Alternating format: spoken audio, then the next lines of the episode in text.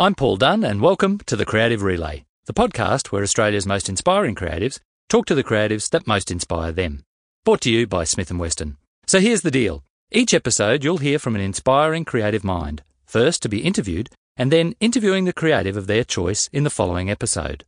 Before we begin, don't forget to subscribe, rate, and review us.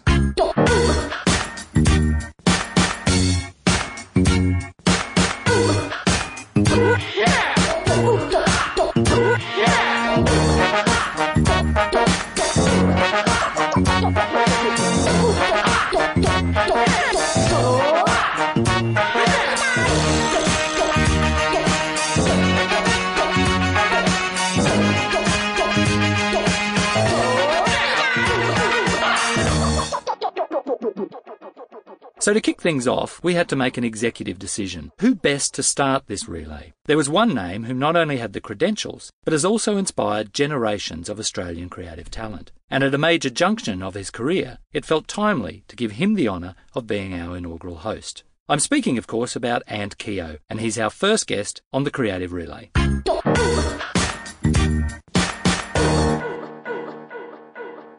We might as well start, Ant, and just get things going. So, Indeed. Ant Keogh, first of all, thank you so much for taking the time to come up and chat It's a pleasure, Paul. and be our inaugural guest and host on the Creative Relay. Um, now, on your recent departure from Clems in Melbourne uh, as Chief Creative Officer, uh, James McGrath, the creative chairman, said this He leaves on the world beating high of Agency of the Year at Cannes, a testament to his creative leadership and extraordinary ability. I cannot express enough the absolute privilege of working with Ant. He has made my working life an extraordinary joy. Now, coming from someone who's not renowned for their emotional outpourings, that's really a massive compliment, isn't it? Yeah, that was that was really lovely of James to say that. Um, and we'd spent, I think, fifteen years together. Mm-hmm. I started working at uh, Y&R with James, then we went to George Patterson Y&R as it merged, and then at Clemenger for ten years. So what's that? Eighteen years. Yeah. Um, and you know, James taught me an awful lot in that time. Uh, he was always that sort of. He, I think he was a creative director at about twenty three or something, so he had a huge job to fill, but uh, you know, massive kind of shoulders really to to to at a young age, and, and he sort of found that pretty easy. Whereas I found the management side of things for me that was like a real learning curve. Like I, I always felt like a sort of creative guy from the get go, but the management side of things, it was a huge learning curve, and I think through that eighteen years, I kind of learnt that from James. Right. Um, yeah, not to say that I didn't learn creative things from him because that's also true, but but that was the striking difference between us, I, I suppose, is that he seemed to know how to do that from you know the get go, whereas for me it was was a was my my biggest learning. Um, but um, and so we're we I left there with a lot of respect for him and the rest of the agency, and um, and obviously it was nice that he said that. Yeah, it was, return, it yeah. was a beautiful compliment, I think, mate.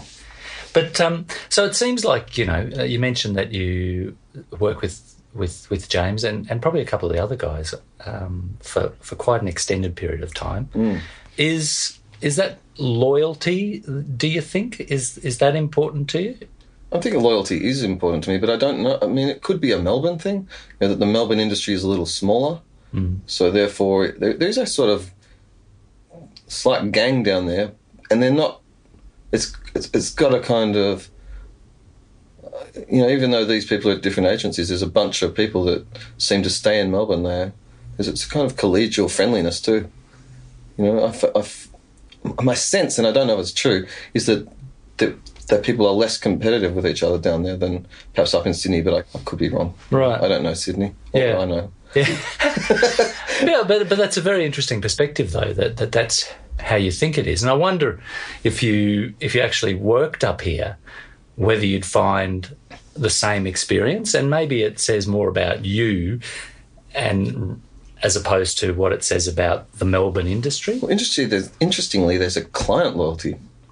You know, there's everyone always talks about that it's much more transient kind of business up here. Um, I don't know if that's just because there's more business or the type of business, but there's you know these long-standing relationships often you know um, big clients like the breweries the holden mars you know has been with clemenger for a long time for example um, Why do you think that is? Yeah, Any theories on that one? Because I actually hadn't ever thought about that. I don't know think why it is, but I've definitely noticed a lot of people speaking about it. People from Sydney talking about the transient nature of being up up here, as we are in Sydney today. I think you want to. I mean, uh, no one's supposed to stay in the same. How many jobs are we meant to have now? I read a statistic about it the other day. Everyone had supposed to have like twenty jobs and go through about three different genres of job or something. Whereas I've I've only been in one really my whole life, which is sort of media. Um, I guess it's been a while since you applied for a job. Yeah, that's been it has been a while. I didn't I didn't apply. That's right. That's a good point because um, when I was back way back at Y&R, that was my first job with James, who we spoke about before. Um, I actually went to London for a year, and when I came back, all that crew that were at I had moved to Pat's. So I just kind of slipped back in there with, with them, and then and then Clemenger was the same thing. Just moved across pretty much with James. Um, so yes, no, I haven't applied for a job for a long time. Well, if you need some help with your CV, mate, uh, we'll be able to Appreciate sort very something out. Um, so, but just on on your, on your departure, I mean, it was it was a massive uh, bit of news, really, when Mm. it came out. And I remember when I first read it, I was actually over reading over someone's shoulder, and they were on the comments section on the campaign brief blog, and I thought you must have died. I mean, everyone was so phenomenally nice, uh, which is, you know, people only do that when people pass away. Yeah, that's right. It- Lifetime Achievement Awards or something. Yeah. Well, I think even lifetime achievement, there's always someone with a digging the knife in. Yeah. But uh, those comments, uh, the thing I noticed was, um, well, everyone put their name to it. And they were really, really just so complimentary and so positive and so so beautiful. I thought. I mean, how did that make Yeah, that you feel? great. No, I did feel good about that actually. I think someone on there eventually commented and said how, and that's what I noticed because you know someone mentioned, "Hey, there's no bad comments on here," and um, I thought, oh, I suppose that either Michael Lynch was editing them out, which is actually feasible, um, but no, that that was really nice. I mean, I try not to be a jerk, I suppose. You know, I, uh, when it comes to my creative direction style or what what have you, I I try to not do things to junior people that annoyed me when I was a junior person. You know, so I don't know if that's anything. You know, that stands for anything, but. I I was also told that you know that notion about being nice to people on the way up because they'll be there when you're on the way down or whatever that thing was. I mean, I only just thought of that then, but someone told me then about about my you know third month of advertising. I think it's true. Right, stuck with you. What, is that? Did I say that right? Yeah, no, that's on true. The yeah, on the way down, they're going to be yeah, there. Yeah, right. yeah. Be, be nice to on the way up because you Yeah. might you'll run into them again on the way down. yeah, yeah. So from those from those comments that I read, and, and even just talking to people who've worked with you, that humility, I think, is a characteristic that people talk about all the time. And you know, I really was interested to understand whether you've just sort of grown into that humility and you, feel like you don't have to blow your own trumpet anymore because there's people lining up to blow it for you, or, or whether that has been something that has been a characteristic all the all the time. I do actually. I do have a healthy ego. Yeah, I mean, I think think all creatives have to have a bit of an ego. To th- you know, there's this kind of you have to put stuff out there and risk it being risk being humiliated. You need a certain sort of inner force to be putting out an idea in the first place. So I do, but um, yeah, it is just that thing about treating people the way you would want to be treated. Didn't Jesus say that? Well, think Jesus might have said it, it was one of them. I can't Maybe they, maybe they all say that. Yeah, I think they all kind of do say. And now you've said it, so you're you're in good Yeah. company, mate. Uh, you know this this creative in- industry we're in is so driven by awards. I suppose when you've won some big awards and satisfied yourself in that way, I guess you don't feel like you have to perhaps be on everyone else's work. You know, I have a real re- kind of uh, aversion to standing there accepting awards for you know other people's work when I know they they thought of the idea or they put in the hard work, I tend to not really feel great about that. It's just, Right.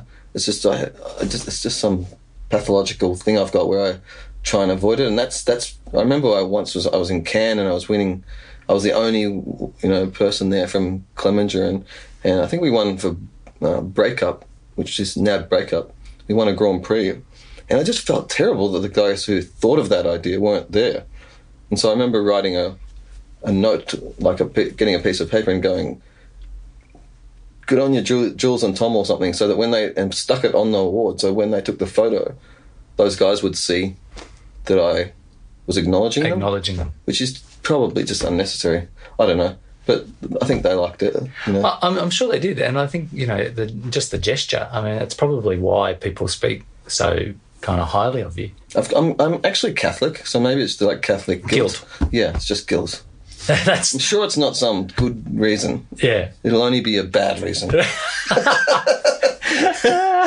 undoubtedly, undoubtedly. I mean, that's, I think that's that's that's really lovely. That's when I was more egotistical at the time when I was the writer on a job. You know, like the 100% writer on a job or something. Then I noticed I was more sort of egotistic, not egotistic, but I had ownership over that work more. I seem to have, I seem to connect it with the writing or Right. not that you have to be the writer, but you know, the thinking of the idea. Do you when think when I be- used to do that, then I felt, you know, then I, then I think I, my I was a little different. right? And do you think that was because you perhaps invested more in it, or Yeah, really. I mean, you would you know yourself, don't you, that putting your heart and soul into it, even though it's just an ad, yeah, you know. So you, I was very connected to those things for better or worse. You know, those jobs that, and and, and those awards for me felt better. However many years ago than say, no, I won't say this year, but you know, like I just felt more connectedness to it. right, yeah, yeah. And I don't know that that's actually great because as a CD, you really have to be able to feel part of it. And sometimes I, I was more part of it, and sometimes I was less part of it. You know, so so it just just depends on the job, really. Yeah. So speaking of awards, I mean, extraordinary achievements. So, I mean, you know, there's a list for everything, but the, the top 10 global creative leaders who are reinventing the advertising industry, according to Adweek. Mm. That's you. Uh, ranked number one CD in Australia so many times, it's not worth mentioning. Uh, Cannes Agency of the Year for Clems in Melbourne 2017. D&AD Agency of the Year. Spikes Asia, number one creative agency. Campaign Brief, Australian Agency of the Year, seven years out of the last 10. So, and know, you're on the top of so many lists. yeah, and that's a huge team effort. I mean, that's that's an agency doing that. That's not that's certainly not just me.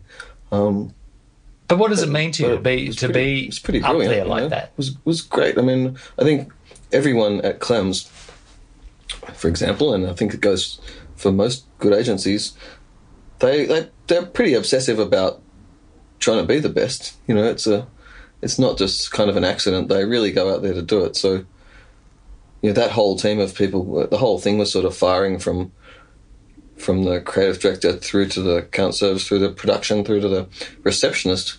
The receptionist at Clemenger is um, really good. Shout out to the receptionist at Clemenger. But um, do you James think? for one of there's, you- a, there's a James at the reception and a James at um, you know, creative chairman. Chairman. All right, there you go. That's nice bookends. Yeah. So tell me the, um, and you do talk about the agency striving to be the best. What, what's the secret? How do you do It it? came upon everyone as a bit of a. I mean, as a, as much as everyone's trying to do it, like like I said, every agency around town's trying to do it. So it's a lot of luck in terms of timing. Even before my time, Clemenger was um, pretty consistently winning awards and things like that. But you just, you know, some of it's luck, just getting those few jobs all to hit at the same time. That's that was definitely part of it. You know, you get three big jobs that are winning everything, and you'll you'll start getting up near those peaks. Yeah. Um, Do you set out with, okay, we've got to get something big, something that's going to, Uh, we don't really tend to think like that. We would definitely just try and make every job count, and then we would just look up at the end of the year and see what we had. That's really what we were doing. I think maybe we became a bit more conscious of it in the last few years, but even then, you're just you're just trying to make the job in front of you as good as it can be, and then the next job in as good as it can be. And you, then you, like I said, it's luck at a certain point. In that if you get three in a, you know, in the space of a year that don't, you know, because sometimes it might be just one month too early or one month too late. If you happen to get those three in a year, say, some agencies do it on one in a year. You know, we know some classic cases of Yeah. just one job that's, which I think is more possible to do this now.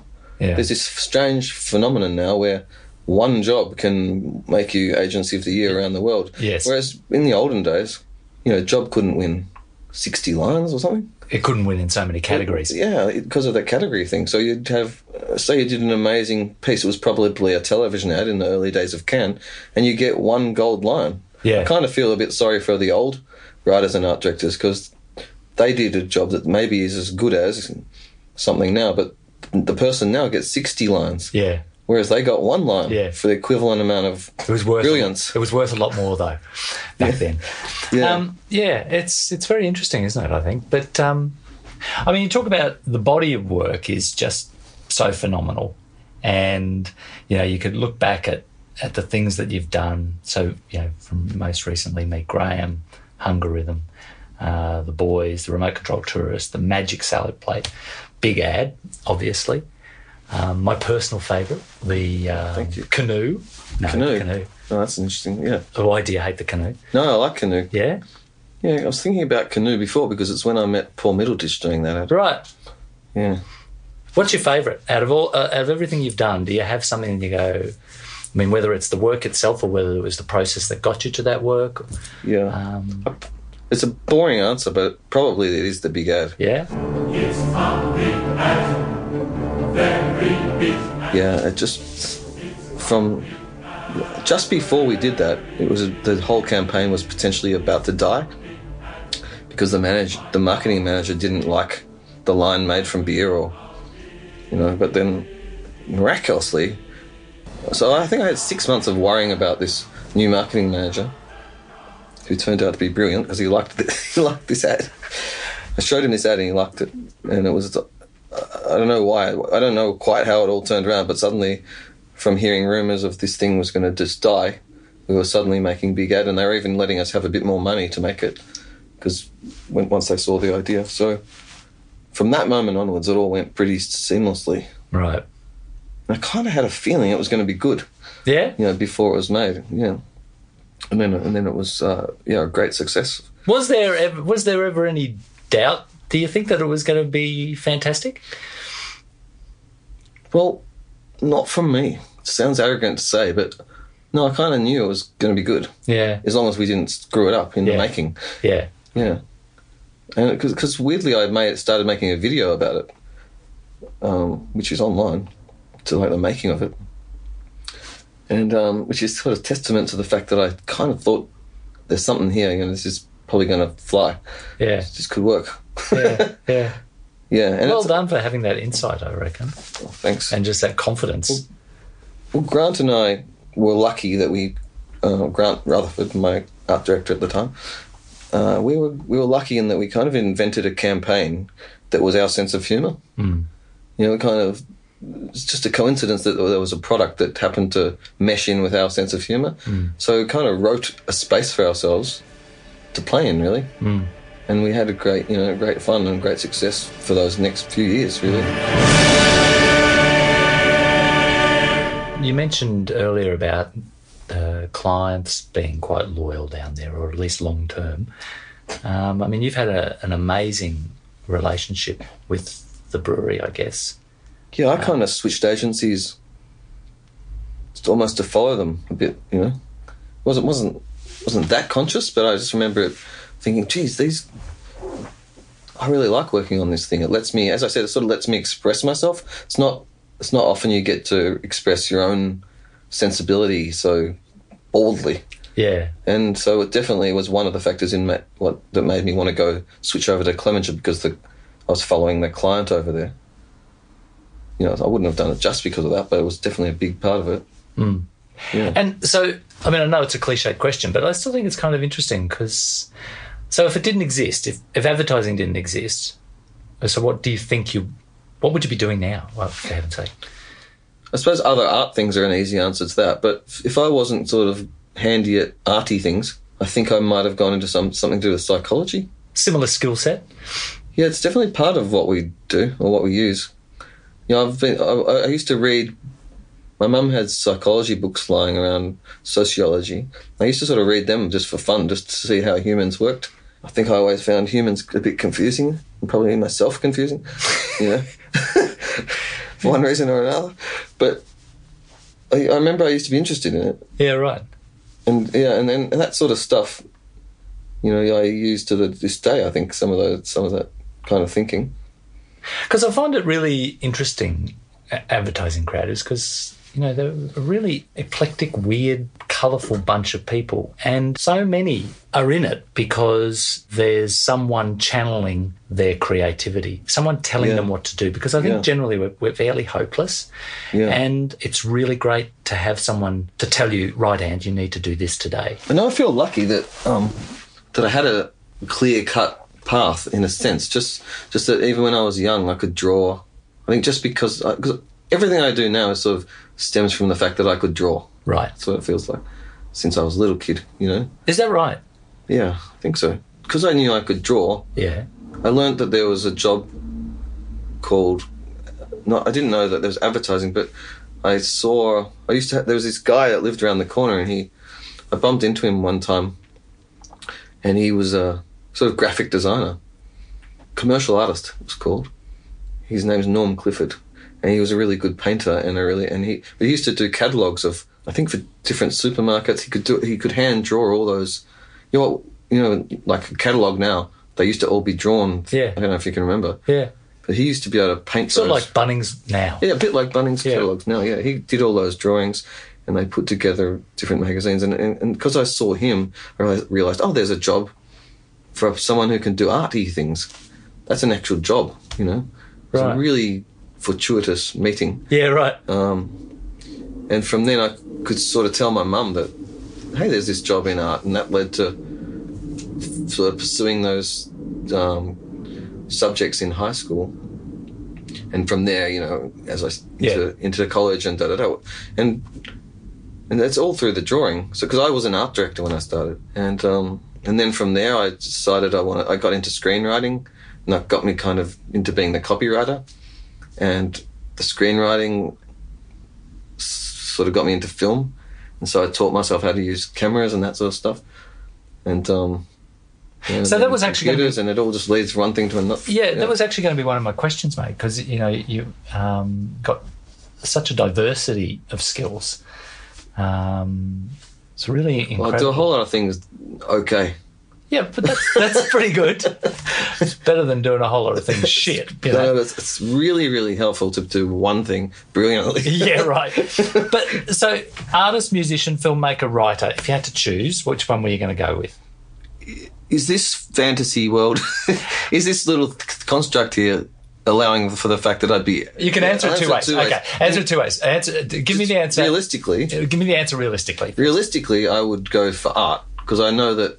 Um, So painting. I, I get, painting. You mean? yeah, painting, And, and it's because I get you know, people already sort of want to pay me to you know art for them, whereas you know filmmaking, screenwriting, it's all tough in terms of you know. So I'm being very in this particular example, I'm Okay. being really So now, practical. Chuck But- realism. Okay, aside, but in this fantasy where maybe I'm can whatever I imagine whatever I do, it works. yeah, I probably almost say music. I think. really. Yeah.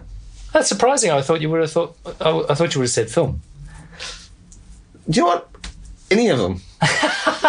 Any of was a- them is the truthful answer, was and that's what I've always. Um, that's why I've always kept those things burning. You know, if, if one of those, I always thought if I could do any of those, I'd be happy. You know, if anyone would pay me enough money to be a screenwriter, filmmaker, artist, musician, really, you know, at that point you're You're winning. you're rolling in clover.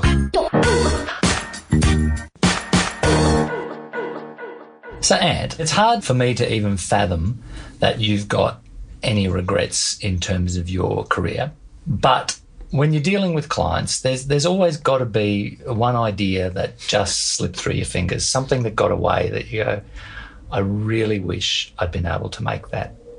Oh yeah, Yeah, yeah. you going to tell us? Um, I've, I mean, there's one that's. I've got my difficult not difficult third album, but more my non-album, which was the I did a campaign that it's out there. It's just no one ever saw it, and it's for it's a Carlton Draught campaign. Was called the Carlton Draught Tingle. Yes. Remember that? Yes, I do. That was like that's a sort of disaster in that. It's. I mean, I, I took. I'd been working for a year and a half before this campaign got out, and um, and I'd well, what had happened is I'd, I'd done two sort of campaigns that had got all the way to being made just about, and then died. Um, one it was Will Ferrell was in it. I would have really liked to make that. There was another one with a, a talking squirrel in it. A talking squirrel who was uh, who had come in to run not Foster's but run a business, and he was like a maniacal boss. That that was another one that died. Sounds as I say it out loud, it sounds like I can see why. um, and then then finally, I'm. And that had taken at least a year or something to get those two things To be because- killed. Yeah, because with the Will Fe- Will Ferrell, uh, uh, that got all the way up to nearly being made. He was he signed on and then he signed off type of thing. Right. So it got you know you can imagine by the time you're signing on the actor, you're getting pretty far into it. Yeah. A lot of research. These things, these big big campaigns get researched like a lot. So so yeah, I think we'd burnt a year, and then I was up to three, and did that tingle thing. So and then we made it all the way. You know, we went through all that heartache again of like researching, getting stuff approved, blah blah blah, and finally made those ads. And um, and the new CEO came in in at Foster's and just absolutely hated them. And to cut a long story short, they they kind of never really ran. They ran online a little bit. Yeah. Um, and I guess what's you know a little frustrating about that is they were they're kind of essentially a jingle. And they were just meant to be heard a few times. See that man driving his car right over a hill, right over a hill. It gave him a feeling right in his ghoulies. It's the Carlton Draught Tingle, the Carlton Draught Tingle. That in that you know when they're heard a few times it was amazing how people were just saying like i cannot get that song out of my head you know so i knew that in, on a commercial level they would have i'm pretty sure they would have worked. They just weren't given the opportunity. yeah and they're, but they're very polarizing ads. Like some people just hate them some people love them. They researched them again i think three three years later or something um, to see if they could run them. And they researched better. Like and they research well with young people but research really badly with old people. Right. but nevertheless, just the fact that they were this sort of earworm thing, Yeah. you know, made me feel like even if people hate it, it'll sort of work. Give it a go. So I just kind of wished it got out there. Yeah. Yeah. Yeah. yeah. And then, funnily enough, I just did an ad for BCF recently, I was going to mention. which has you know a very sim- similar jingle. Home camping, fishing, it's BCF and fun. Camping on a mountain or fishing in the sun. Cooking. It repeats the brand about ten times in the space of thirty seconds, just like the Carlton Draught Tingle did. You know, and, and um, and I didn't really realise the parallel between those two, but but they are kind of similar. Yeah. Very much I didn't so. think about it until the other day. yeah. Because I was I was going to ask you about Yeah. Well, because and their I, sales apparently up up a lot. I would have thought so. I would Yeah. have thought so. So, I mean, yeah. it, it's amazing, isn't it? Because things just do go out of fashion so much, and you know, for a long time there, the jingle was just uh, you, you can't do Yeah. that. I yeah, I quite mo- like doing things that are out of fashion. Oh, well, the, you got to bring them back, and I don't know. I, I, I look at people from from that era, you know, like Mo and Joe, and Yeah. there, there was a real skill in being able to do that. that so it's just bad enough. BCF and fun. Hey! So, what advice do you give creatives? And you know, uh, I think a lot of the time we sort of worry about the the really young guys on Yeah. things. I'm kind of more interested in the people who have invested ten years of their life in working in agencies or working Yeah. in the creative field, and they're just at that point we're going, do I really commit to this? Am I going to go the whole way with this? What sort of advice do you give to those guys? It's a very personal thing, though, isn't it? I mean, you can't, you can't. It's hard to tell someone whether they uh, should be doing something or shouldn't be doing it. But if they do want to do advertising, then I tell the very young ones to get inside somewhere and make yourself invaluable. That's what advice I was told when I was like really junior, and um, and I kind of tried to do that by and large. But yeah, it's tricky with the people that are older. I mean, it's about two years before I did Carlton Draught, Uh-huh. I was told by Ted Horton, you better freaking do some ads that your clients know about because soon everyone's going to be freelance, and you better do some some like ads that seem like they sold something. You know, I thought that was pretty good advice. That was uh, great advice and advice well ahead of its time. Yes, was well ahead of its time, and you know because I think now people are becoming freelance, and this was this was twenty years ago. Yeah. Yeah. Like that. I'm really curious about your personal projects that you work on and how you've managed to be so prolific when you've got a day job. I used to just do it. I used to be pretty relentless about it. Um, way back before I had a child, um, just spend all my holidays doing it, and then uh, like I'd spend the four, you know, three weeks or whatever I had at Christmas time just say painting, and then that would give me a bit of a burst where I could keep it up on weekends and at night time, and it was, you know it would sort of peter away again, and then I'd have another big burst whenever.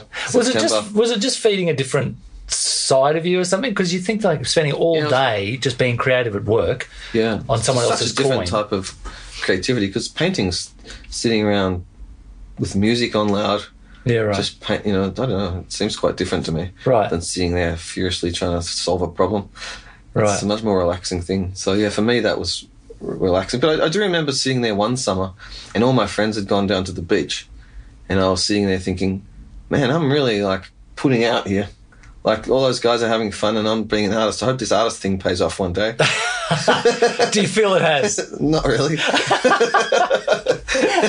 oh well, there's still time, man. There's still time. yeah Uh, that's that's that's pretty funny. so, like at work, you get clients approving your jobs, you get awards, you get pay rises, you get all this external validation. Do you need that external validation in your personal projects? Do you look for it? Yeah, I think whenever you try and write a song or do a piece of art or something, you do want someone to see it, but I don't always get it. I haven't. I, I don't know. I'm actually really bad at that bit. I'm really good at working hard and doing the work. I'm quite. I'm quite hopeless at getting it out into the world. Final question: Uh, They're making a movie of your life. Yeah. What genre? Hopefully not a tragedy. I think it'll be a dull movie, but it'll be some kind of drama. Do you think drama? I would have gone comedy. Yeah, I mean, I know why you're saying that, but my life doesn't isn't that funny. Right. You know, I wish it. I wish it. I wish I could say a comedy. Yeah. But honestly, I'd probably say I don't know, kind of European style, like very slow drama on SBS at three three a.m. Oh, right. Okay. Very slow build. Hmm, Yeah. You'd have to be like committed a to it. Russian drama or something. Yeah. Okay. Cool. Know. Yeah, certainly comedy is something I try and. I don't know. It's definitely part of me. Yeah. It seems it. Yeah. Hey, listen, mate. Um, it's been really, really wonderful chatting to you. It's been great. Um, Good to chat to you too. now, as part of this whole creative relay thing, you know, the vibe is Mm. all about inspiring creatives getting to chat to a Mm. creative that inspires them. So you've selected someone that you're going to chat to next time. And we thought that rather than you just telling us that, Mm. you could give us a hint as to who this person is. So have you got a clue for us? He's a British person. It's a he, which narrows it down not at all because there are so many British people in Australian advertising. Um, been out here about 20 years. Again, thank you so much, Ant. And uh, it's been an absolute pleasure. Thank you very much, Paul.